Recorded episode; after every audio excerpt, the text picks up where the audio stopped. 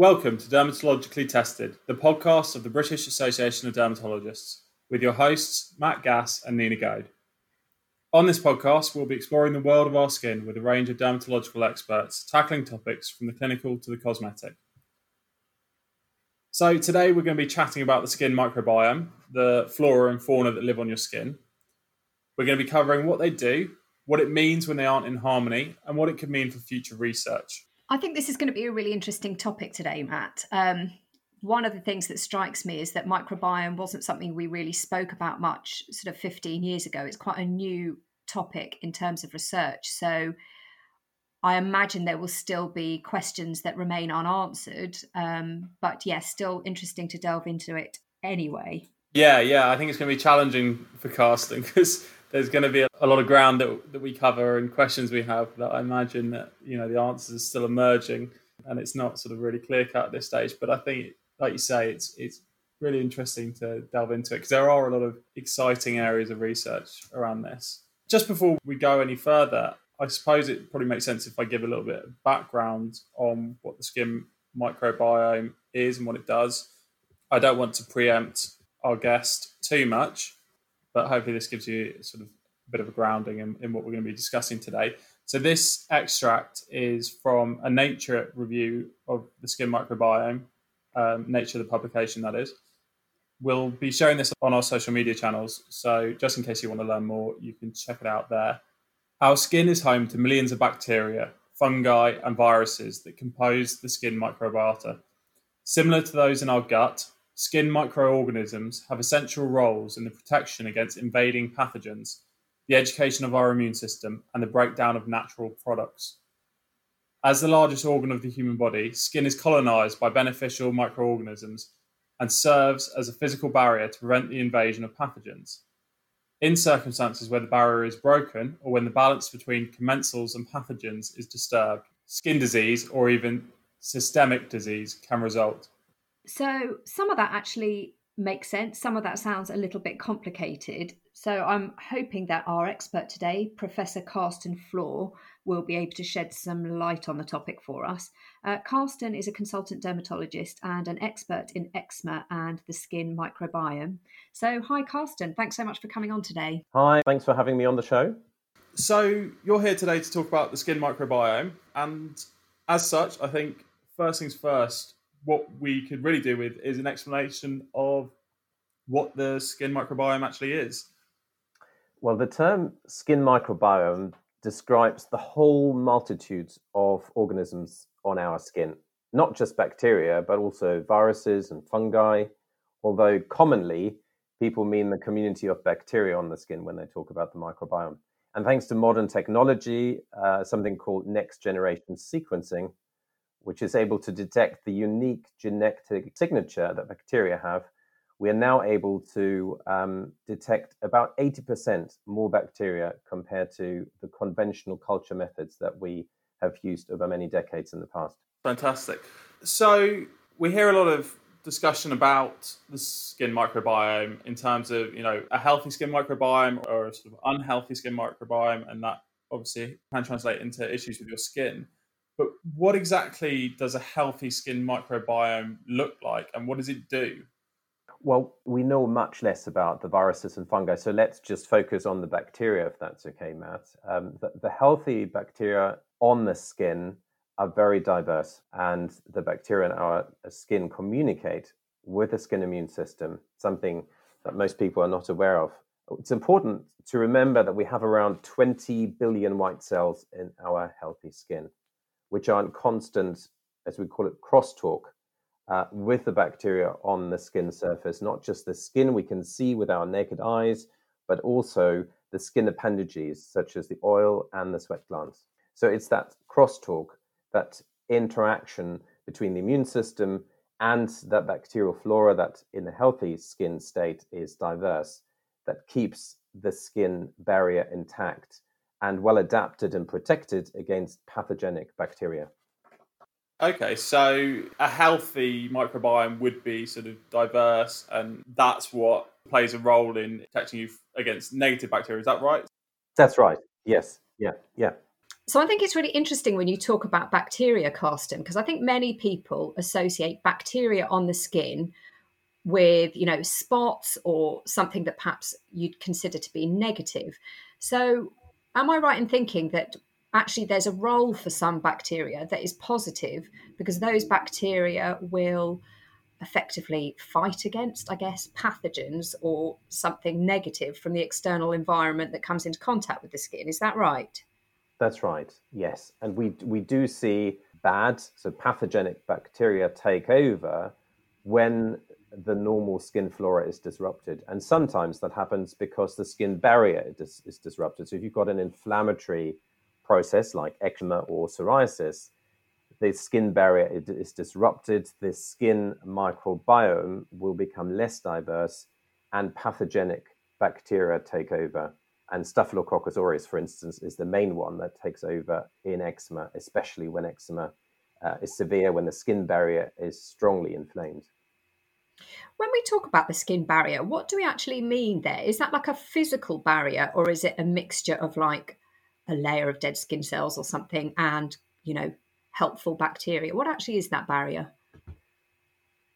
Yeah, so you've got the so you've got the bacteria on the skin surface. You then have dead scales, as you say. So the um, corneocytes that are shed off, millions of them every day in everybody. Uh, but in, in a lot of inflammatory skin conditions like eczema and psoriasis, that process will have been accelerated. And then you, as you go down further into the skin, you start encountering cells that have a nucleus as well as mortar, so to speak, between the bricks of the skin barrier. And as you're going down further, you also encounter immune cells like antigen presenting cells. And they are the cells that are able to communicate with the outside world because they've got dendrites reaching up to the surface of the epidermis. And it's very likely that these cells can directly recognize um, antigen, for instance, from bacteria, not just on the skin surface directly, but as I said earlier, into the appendages as well, the sweat glands uh, and the oil glands of the skin. So, if you've got a healthy microbiome, just the right balance of bacteria, I suppose, on your skin surface, that will help support healthy skin generally. What happens when it's not healthy and what, what does that mean? Does that tend to be triggered by having a skin disease already or does it lead to a skin disease? So so what would be the downside of an unhealthy microbiome and what does that look like?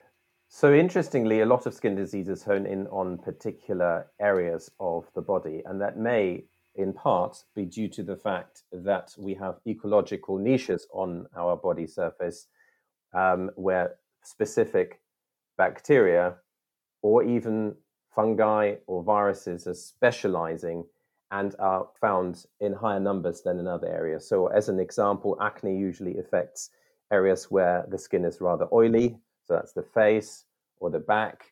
Eczema is a skin disease that's very much focused on flexural areas around the eyes, the neck, the flexures of the arms, and the legs. And it may well be that that is because the bacteria, in this case, pathogenic bacteria secreting certain toxins, communicating with the immune system of the skin take over in those areas. But it's a chicken and egg situation, isn't it, Nina?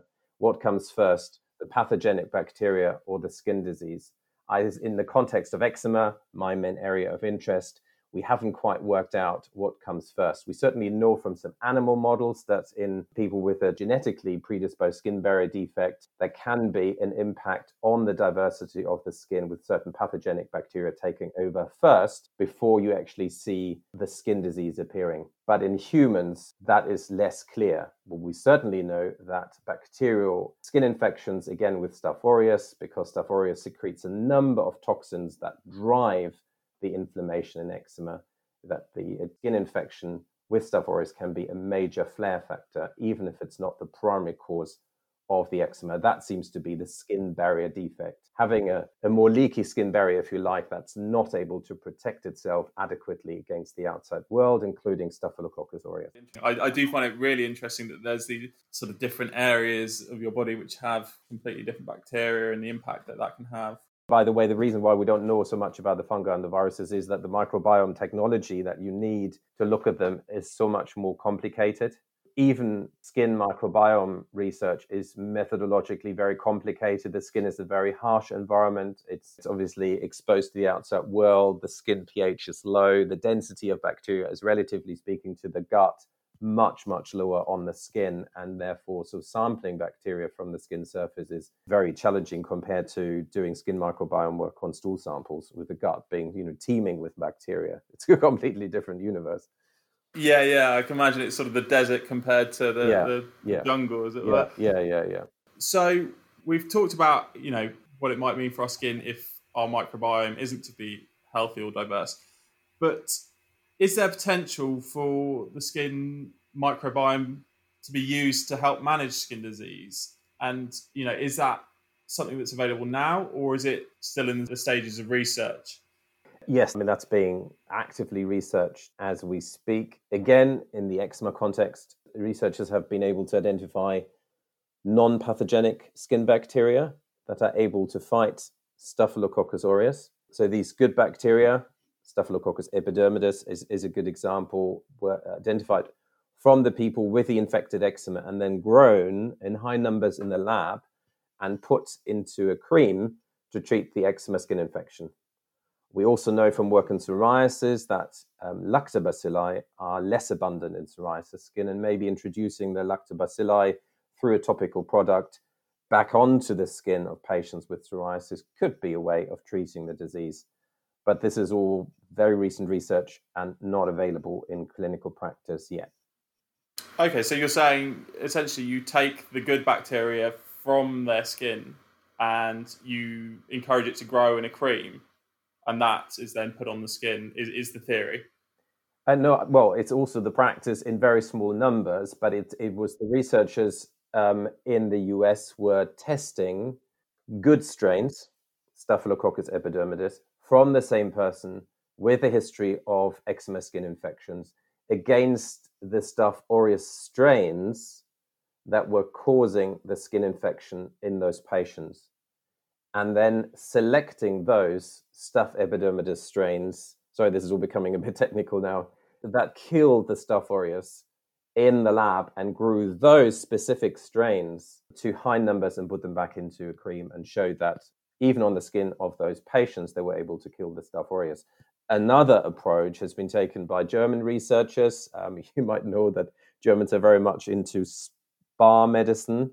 So they identified a bacterium from spa water in German spa springs and in French spa springs called Vitreoscilla filiformis. And they used that in a topical product and published those results a number of years ago in the British Journal of Dermatology, looking at a cream, 5% cream with this organism against vehicle in 75 patients aged 6 to 7 with mild eczema and showed that there's a significant reduction in disease severity, itching, and sleep loss uh, a month into treatment. But interestingly, there was no difference in terms of Staphylococcus aureus counts on the skin, but that was using conventional culture rather than these modern next generation sequencing approaches that I was talking about earlier. But as far as I'm aware, that work using a good spa water bacterium hasn't really been developed further by our German colleagues.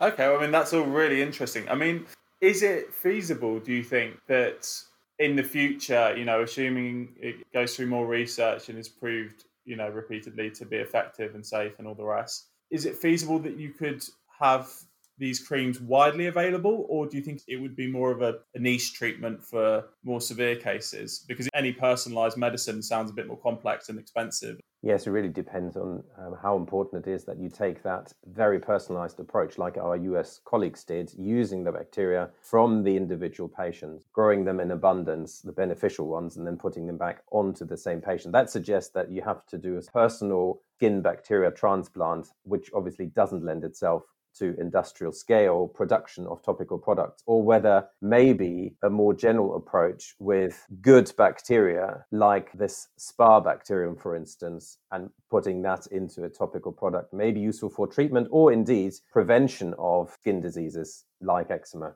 Oh, that's really interesting. Yeah, I hadn't considered prevention. So it sounds like there are potentially quite clear implications for skin disease research and treatment. As is often the case in dermatology, this sort of knowledge tends to transfer into the realm of, you know, skincare and cosmetics, doesn't it? I've been noticing recently that in the same way that we saw um, an advent in advertising around your gut health and, and prebiotics and probiotics and stuff a few years back, that that seems to be now creeping into um, skincare as well. And I went to a talk a couple of years back, and it was talking about prebiotics, probiotics, and postbiotics and their role in cosmetics. Is this something that you're aware of, and is this something that you think is promising for the future, or does it tend to just be, do you think, marketing waffle? well, there's certainly a, a, lot of marketing fluff when it comes to this. And as you say, um, loads and loads of cosmetic products are marketed this way that they apparently have a beneficial effect uh, on the skin microbiome. And some even use good bacteria, at least in part. But as far as I'm aware, there is no clear scientific evidence, research today that's shown lasting benefits of a cosmetic product to the skin microflora, even if such benefits are claimed by many manufacturers. That's not to say that we might not get there one day. I mean, that'd be great. Yeah. I remember hearing something about prebiotic skincare products and how they were based on sugars or plant oils or something along those lines. And it, I might have misunderstood this entirely, but it was something about those then feeding the good bacteria on your skin. I don't know if this is something that was just being put out there as a potential next step for skincare or if it's something that's already being incorporated into skin creams. But does that sound something that could be feasible, like feeding the good bacteria? Or again, does that sound like something that might just be a bit you know, just theory rather than practice. No, may well be feasible, Nina. That is certainly available already in the context of the gut microbiome, as you probably aware. Prebiotics in this case just refers to polysaccharides, sugars that feed bacteria, whether good or bad bacteria. And so there's been more gut compared to skin microbiome research, combining pre and probiotics, very often lactobacilli and bifidobacteria in the gut context. And interestingly, think we haven't explored the potential role of the gut microbiome when it comes to crosstalk and training of the human immune system of the skin as well. I mean, it may well be that having a healthy gut and diverse gut microflora has got a beneficial effect on the skin health as well, even if we don't fully understand the links. There's certainly evidence to suggest that giving probiotics at the end of pregnancy and an early life alongside breastfeeding may be beneficial to prevent eczema. Ah, that's actually something I was going to ask you about because we often talk about, you know, the skin and the brain link. Um, and I've also heard people talk about, you know, your gut health can be affected by your mental health as well. So could there be some sort of correlation between all three. So, could, in theory, your mental health or well being or your stress levels and things like that impact on your gut and skin microbiome, or are they not in any way connected like that? No, I strongly suspect that they're all connected. And so there is evidence that a reduction in gut bacterial diversity in early life precedes eczema. I mean, most studies that have been done have confirmed this up to about two years of age. But these are observational studies, if you like. They don't shed further light on how exactly the gut microbiome talks to the gut immune system and how that might link in with skin health or other aspects of human health or disease. Oh, so that's an area for developing research then. That yes, sounds really interesting, yeah. learning more about those sorts of connections, definitely. Um, I just wanted to very quickly go back to something you mentioned, which I wasn't aware of. So I think it comes down to terminology, really. So prebiotics I think you mentioned they're basically um, are they the foods, you know, the things that will feed, so to speak, the bacteria. And probiotic is that just a term used for the actual bacteria or fungi themselves? Yes, and they, they should really be live bacteria as well. That's important. So the lactobacilli, bifidobacteria, for instance, that I was talking about in the gut microbiome context, and people can now buy on the shelves uh, as food supplements, should all be, to be effective, live bacteria. Ah, okay. Is there any place for the dead ones? Like, if they were dead, would they have any benefit? Like, I don't know, and just in terms of taking up space that might crowd out bad ones, or is, is it just that they have to be live to be active? They have to be live to be active and to be interacting with the human immune system to stimulate it in a positive way. Okay, that's really good to know. Thank you. So, I mean, this has all been really fascinating, and it's good to look at future research that might come out of this and the impact that it has on your skin. One thing we haven't covered is is there anything that people can do to help ensure that they have uh, a healthy ecosystem on their skin? And is it something that you want to tackle at a young age, or can you help fix the ecosystem on your skin at any age? Well, this is yet another area that needs further research. For instance, looking at how hygiene practices such as frequency of washing, bathing, showering, and the use of certain wash products, including soaps and shampoos, impact on the bacterial skin flora. So, for instance, our team recently published data on bathing frequency during the first year of life and how that links in with skin barrier function and eczema risk. And we found that the amount of water we lose across our skin, we call this transepidermal water loss, goes up in a stepwise fashion with an increase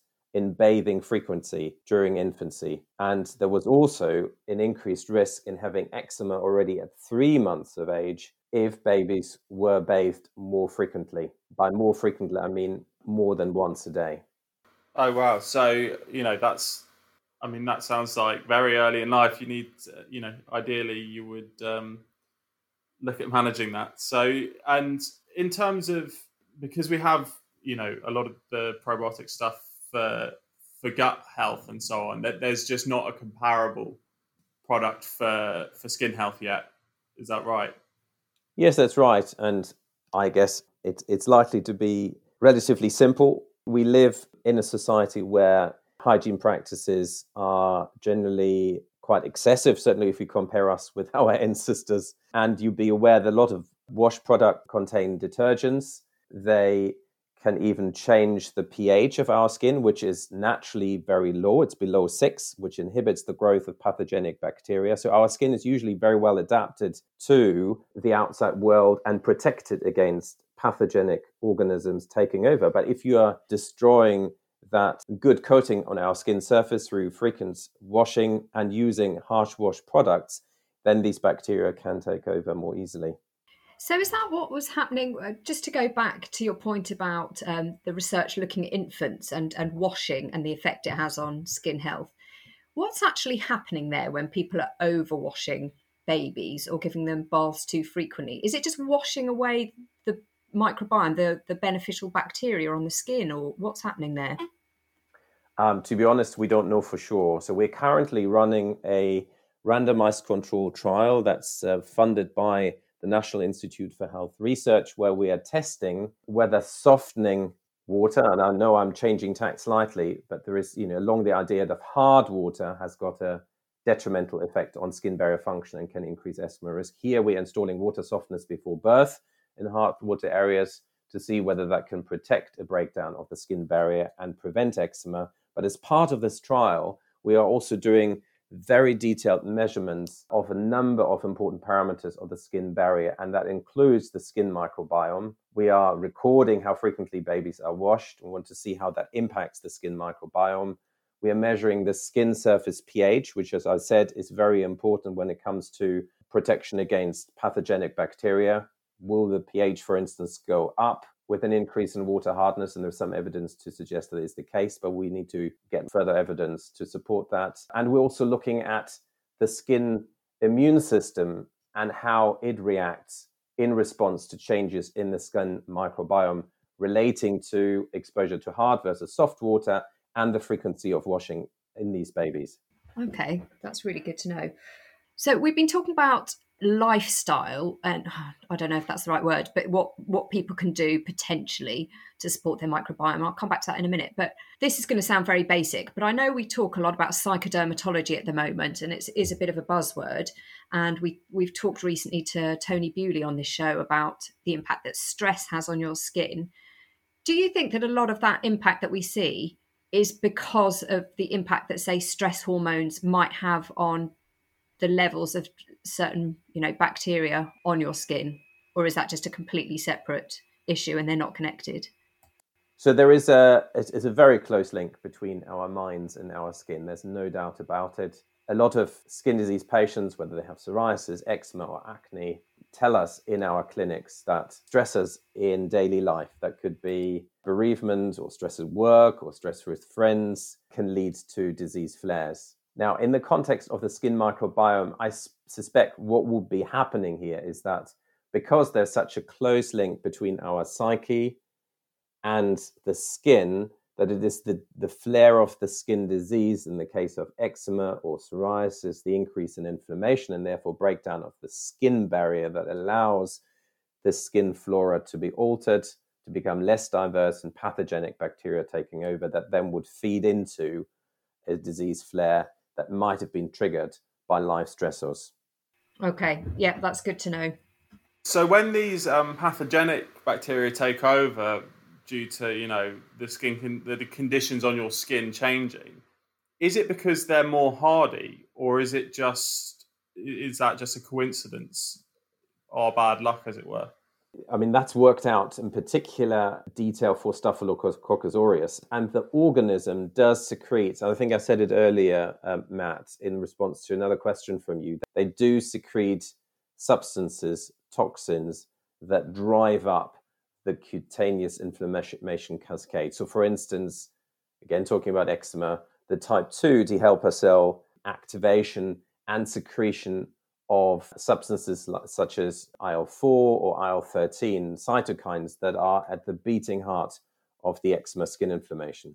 Very quickly, with your gut health, is that completely separate to your skin health? So, if you're looking after your gut microbiome, that doesn't translate into your skin, does it? Or is that just something that we don't really know? We don't. We don't know. People haven't really looked at that interface between gut and skin from a microbiome point of view enough. Most studies take, um, you know, a, a siloed approach.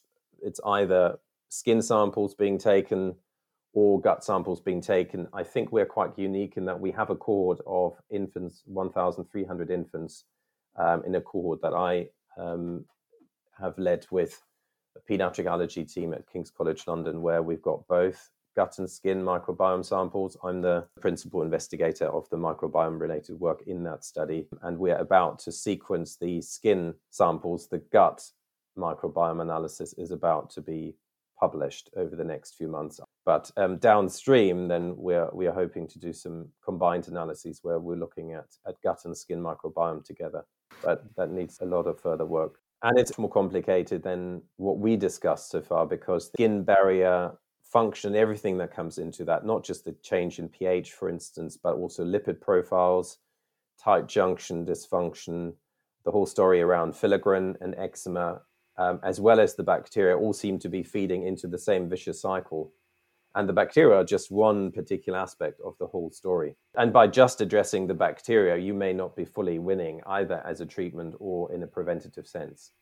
Yeah, I mean, it sounds extremely complex. It sounds like there's so many variables and that it's sort of a whole orchestra of things that can impact on your skin and your skin barrier. But it's, it's very interesting just to get even, you know, a top level insight into this whole microscopic world that most people probably have given very little thought to. So thank you so much for taking the time to explain that to us. And thank you so much for coming on the podcast. Thank you for having me. Yeah, thanks so much, Carsten. Really enlightening there and some good research on the horizon, it sounds like. So, yeah, very much appreciate you taking the time to speak to us. Thank you. You're welcome. A big thank you to Professor Carsten Flohr for being our last guest of this season. I think the whole microbiome topic is really interesting. There's obviously quite a lot of research into the gut microbiome, and it seems that the skin research, although perhaps not at the same stage yet, is heading that way. I certainly thought that some of the potential for tailored treatments, the idea that you know you potentially harvest bacteria from your skin microbiome or healthy bacteria from the skin microbiome, develop those cultures and have a personalized treatment for skin disease. I mean, I think that's such a fascinating idea whether or not it can come to fruition and, and you know it's a practical treatment is another question but i certainly think it's just some really interesting ideas are being explored in this area yeah i think we've definitely spoken to carsten at a really good time because there is emerging evidence so it makes it quite a nice fresh topic but it's definitely one that i think we will want to revisit in the future um, because i imagine there's going to be you know new breakthroughs and new discoveries pending. It's already interesting to see how, you know, cosmetics companies are capitalizing on this research into microbiome. And, you know, it's a bit of a buzzword, not just in medicine, but in cosmetics as well. Whether or not that's perhaps premature um, is something to be discussed. Whether the, all the research is there for its benefits in terms of, you know, skin aging or cosmetic skin benefits. But yeah, it's something I definitely look forward to chatting about again in the future. Yeah, from what Carsten said, it's a case of having a little bit of healthy skepticism about some of the claims being made around skin microbiome at this stage in terms of you know if you're already seeing it on packaging and so on. It's a little bit a case of jumping the gun. But you know hopefully in the future it will have a really important part to play particularly when it comes to skin disease and the health side rather than cosmetic yeah i agree and i think that's quite a high note to end season one on a sort of forward looking episode really and looking forward to covering lots of different topics topics in season two. Yeah, exactly. No, I'm, I'm looking forward to it. I think we've already got quite a few ideas of what's to come. But if anybody wants to suggest any topics that you think would be good for us to cover, then give us a shout on our social media, which is at Derm Tested on Instagram and Twitter.